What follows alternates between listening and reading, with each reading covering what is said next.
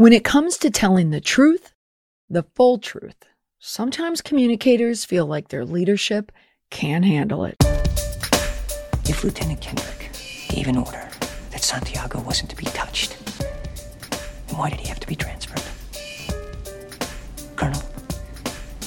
Lieutenant Kendrick ordered the code red, didn't he? Because that's what you told Lieutenant Kendrick to do. Object! And when it went bad, you cut counsel. these guys loose! Your Honor, you had Counsel, I'll markers inside in a phony contempt. transfer. Your Honor. You doctored the logbook. Damn it, Kathy! You coerced the doctor. Consider yourself in asking you. contempt. Colonel Jessup, did you order the code red? You don't have to answer that question. I'll answer the question.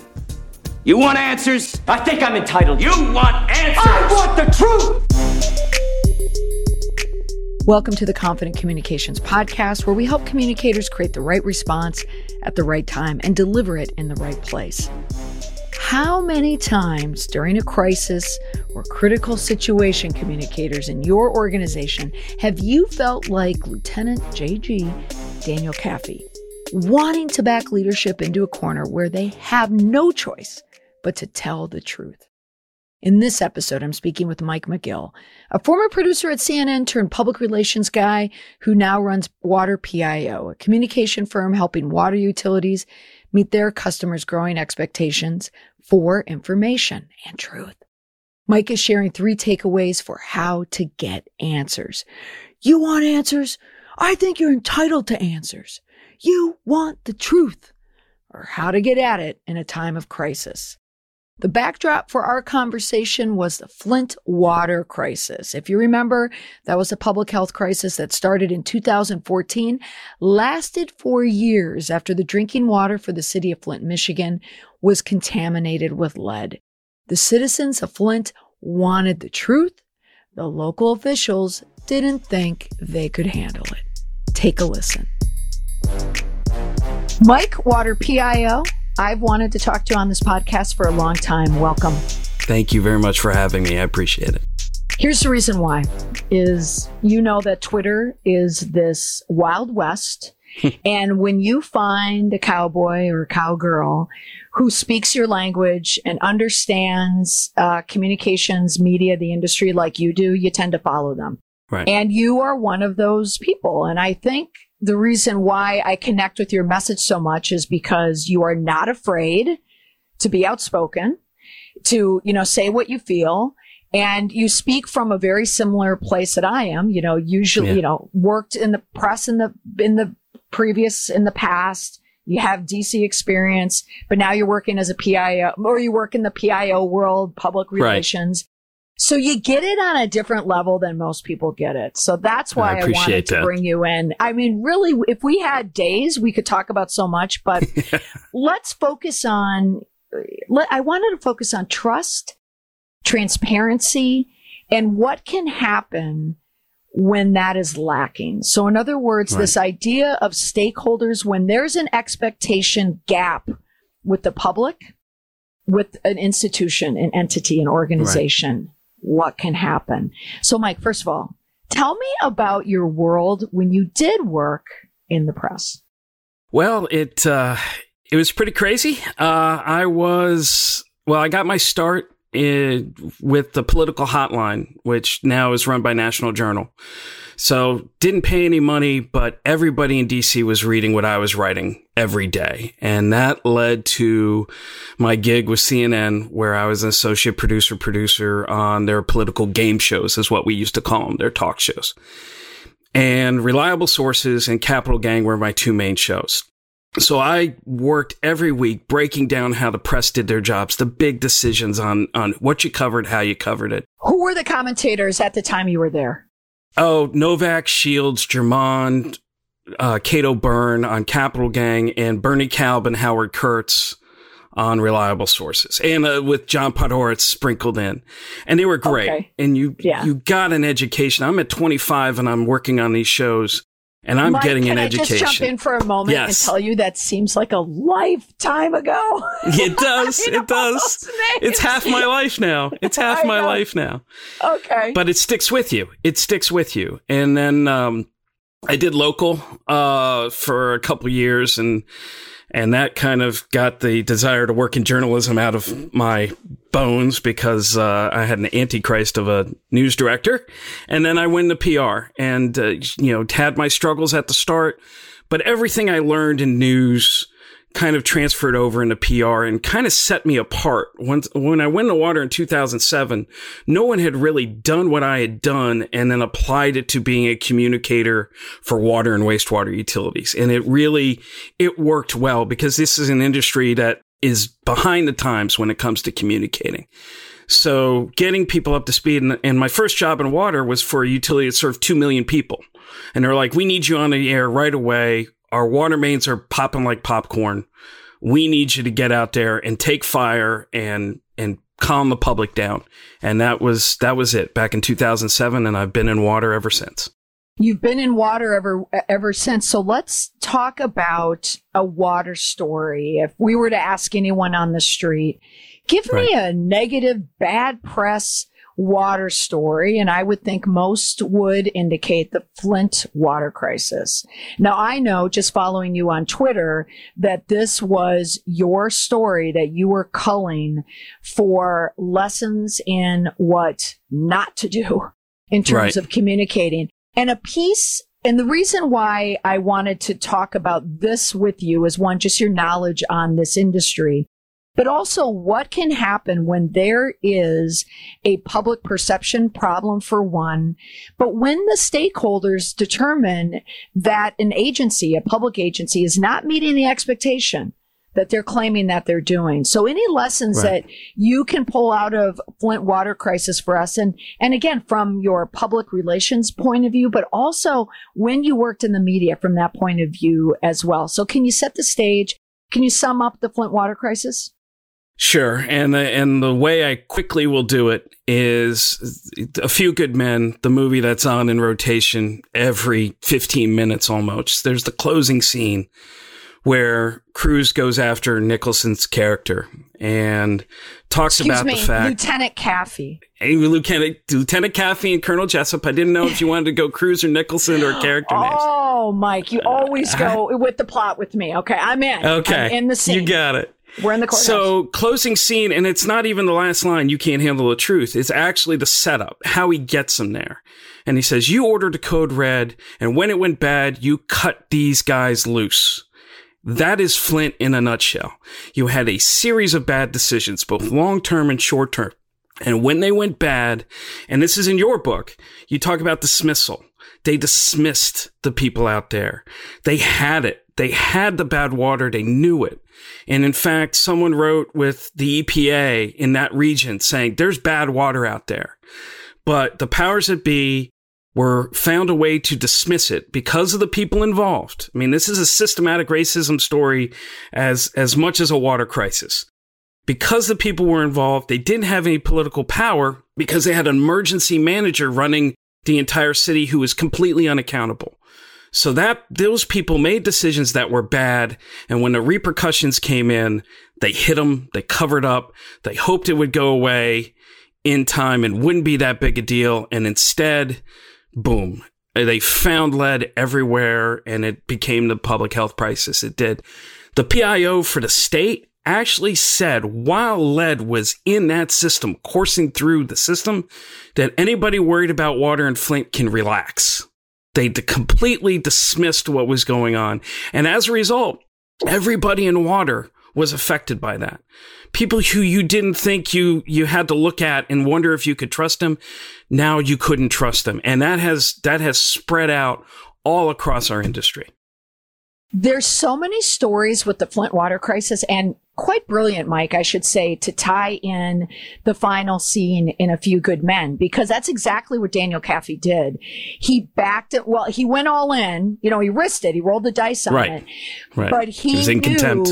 He yes. was, yes, he was in contempt. He backed Colonel Jessup into a corner and he was, he bookended it with the truth with his ego right? Of mm-hmm. people right. refusing. You, he was trying to dismiss Bingo. him as an officer, right? You know, like, right. um, of course, I, you, are damn right, I ordered the code red. Right. Um, but in the Flint water crisis, you're absolutely right. Like if you watch that story and, and you're absolutely dead on, it is not just a story about water.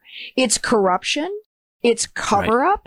It's racism for the people of Flint who they did not believe. It's not, you know, and it's not just, um, it's not just race, but it's also income. You know, it Yes, was yes. lower income, right? Is that they did not think that they would ever rise up and do something. But it's That's this idea that the people of Flint were the Daniel Kaffees. Like we are going, with the help of, you know, activists and lawyers, we're going to back you into that corner.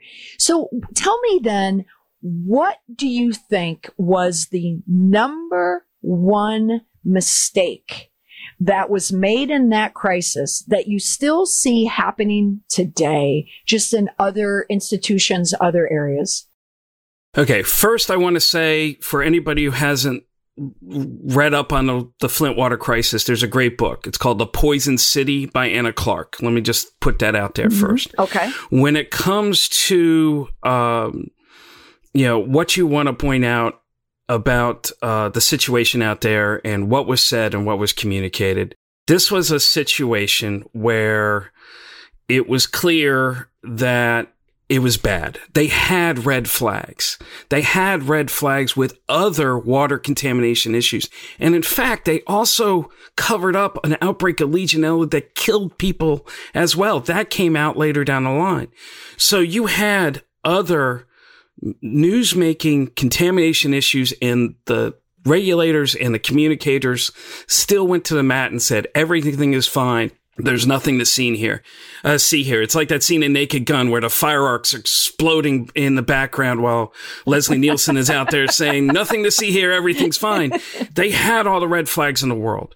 They chose not to uh, give credence to people who were had very clear concerns, very um, they could present their concerns. They held up the water bottles. They said something's up here, and they were like, "No, you don't know what you're talking about," and that was that was deadly, You know, literally pa- deadly. Yeah, literally was deadly. You know, another part of that story that I found so interesting is when they were backing themselves into the corner. If I have to go back to a few good men, it's almost like the flight logs, right? Like when they said they had the flight logs.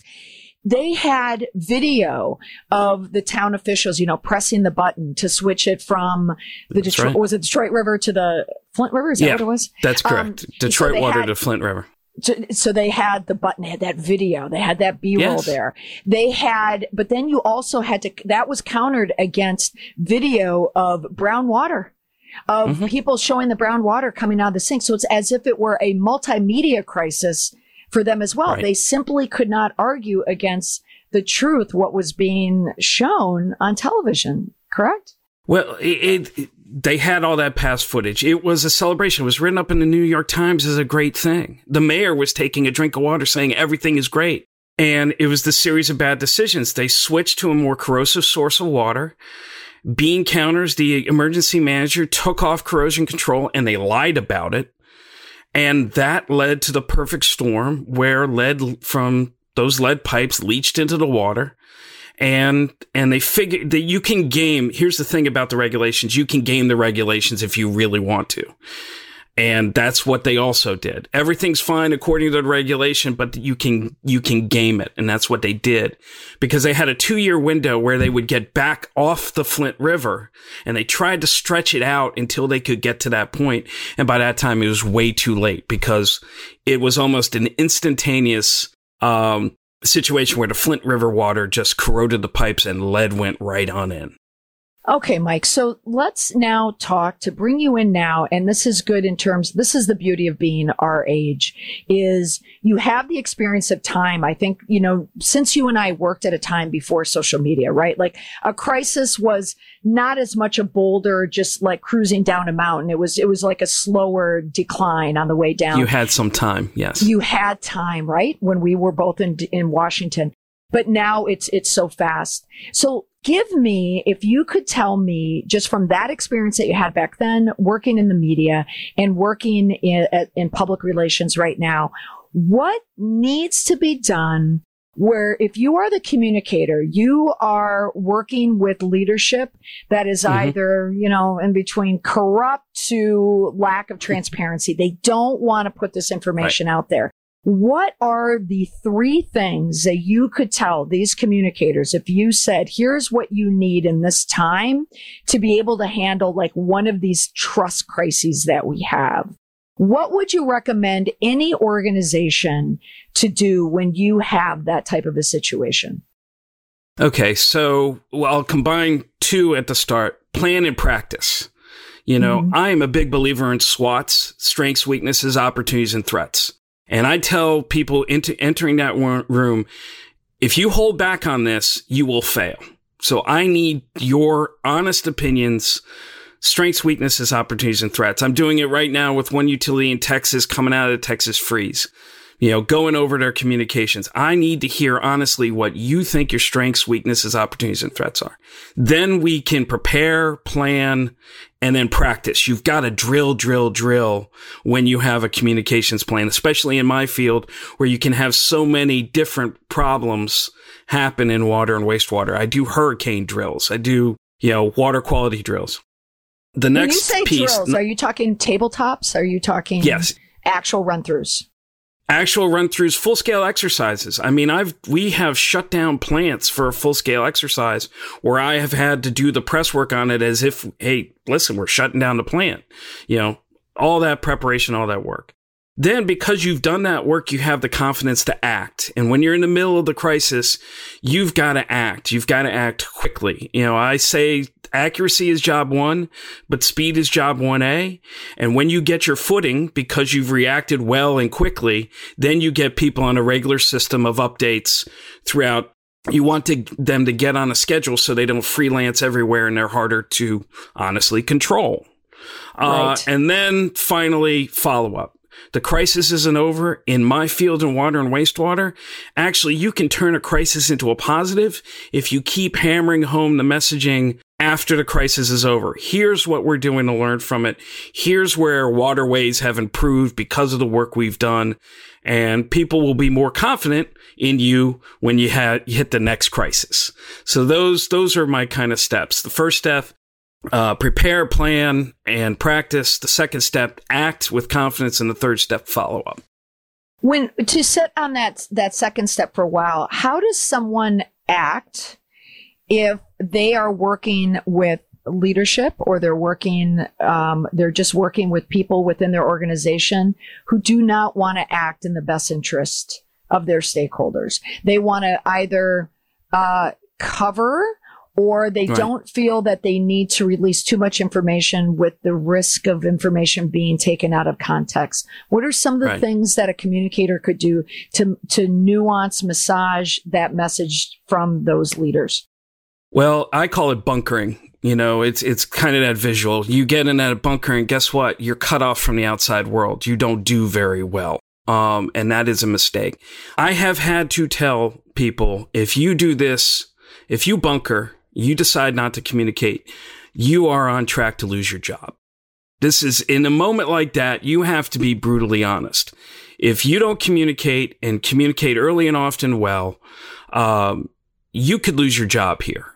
And here are all the reasons why, because I've got case study after case study after case study of people who bunker who will lose their job. When you get that personal, and you can't do it in front of a room of people, you have to kind of take them off to the side.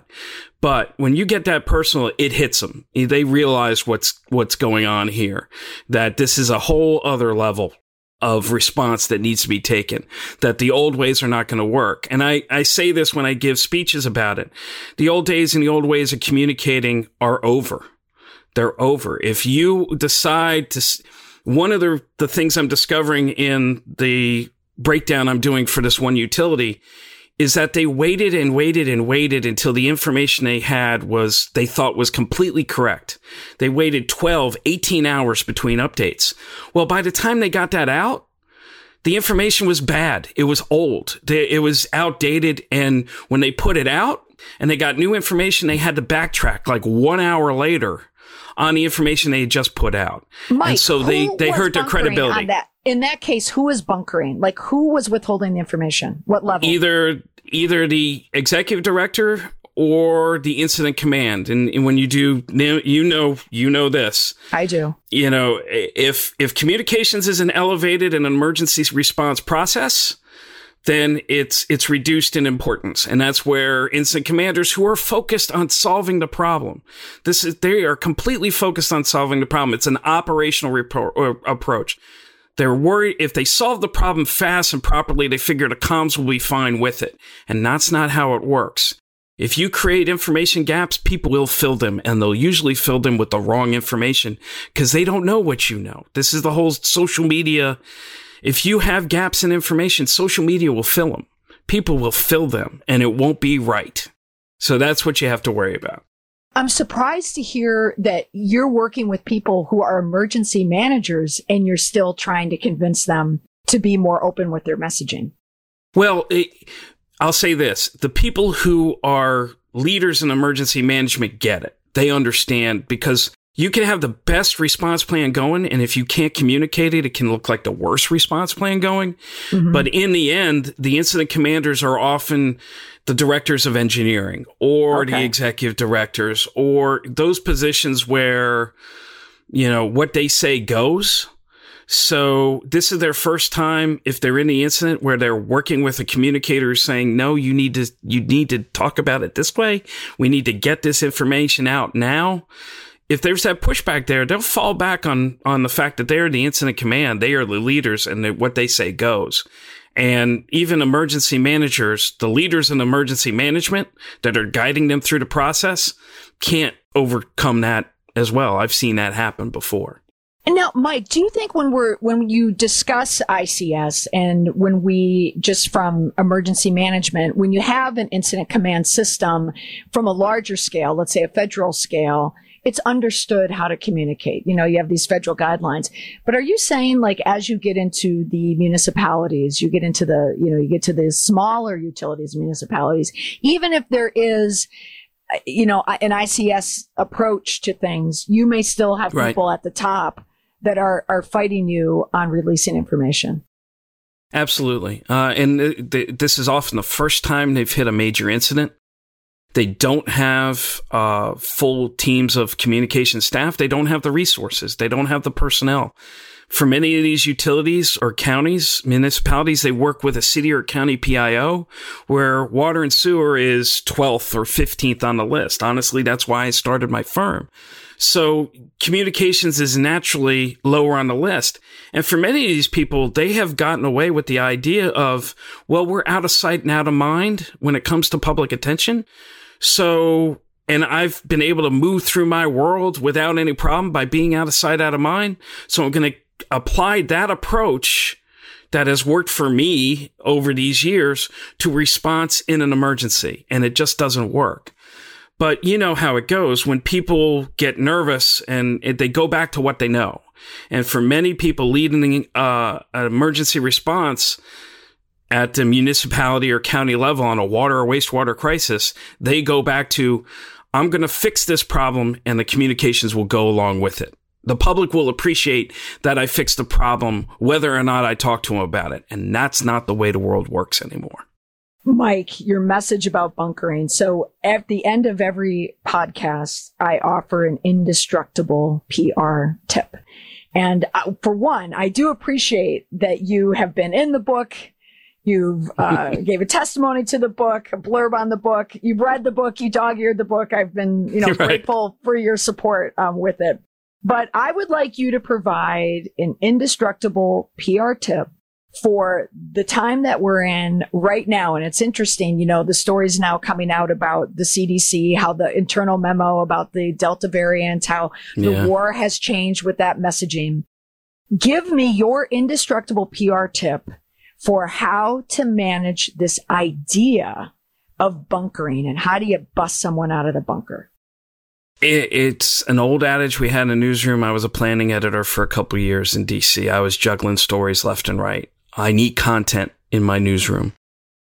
Our adage was if I hear from you first, I trust you first. If I hear from you last, I trust you last. And it's basic about just about any other human relationship we have.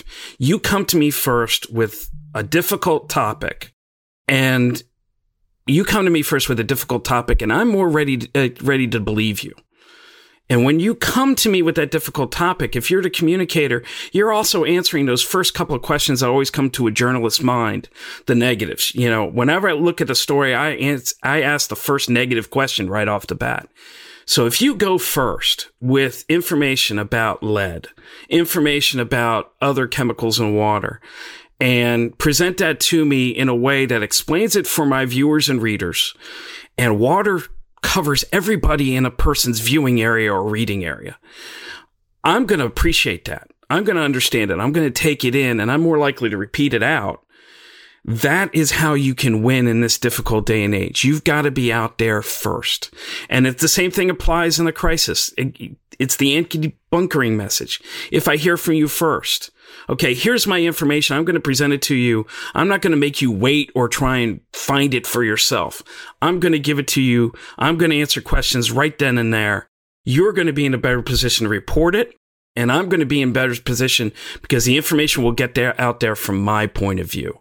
So that's really what I try and drill in when I'm speaking to people who don't quite get it because it does attack to attach to basic human relationships. Normally, if I hear from you first when we're having a conversation, friends, family, I'm going to trust what you're saying first. If I find out about something and I have to ask you about it, I'm worried from a position where I'm questioning your response. So that's a big point that I try and get across. Um, especially is what I call the instant information age.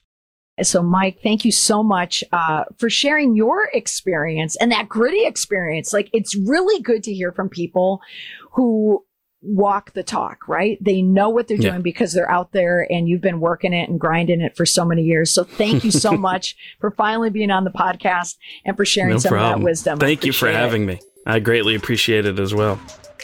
My thanks to guest Mike McGill for helping us understand the trouble with having a bunker mentality. For more information about Mike and his work, you can find him at waterpio.com. You can also find him on Twitter at waterpio. Also, I want to hear from you. What do you want to learn on this podcast? Is there a particular topic you'd like me to discuss or question you would like to ask? I'm here to serve. Head on over to my website, mollymcpherson.com slash podcast. Scroll to the bottom, and there's an online voicemail option for you to let me know what you're thinking. That's all for this week on the podcast. Thanks for listening. Bye for now.